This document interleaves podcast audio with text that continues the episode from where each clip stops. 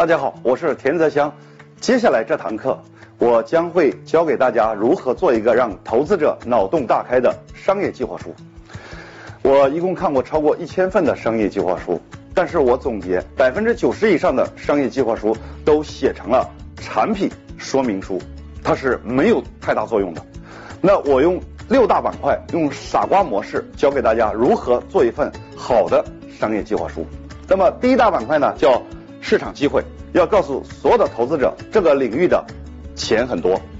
这里面分两大部分，第一大部分我们要学会把行业痛点做一个详细的描述，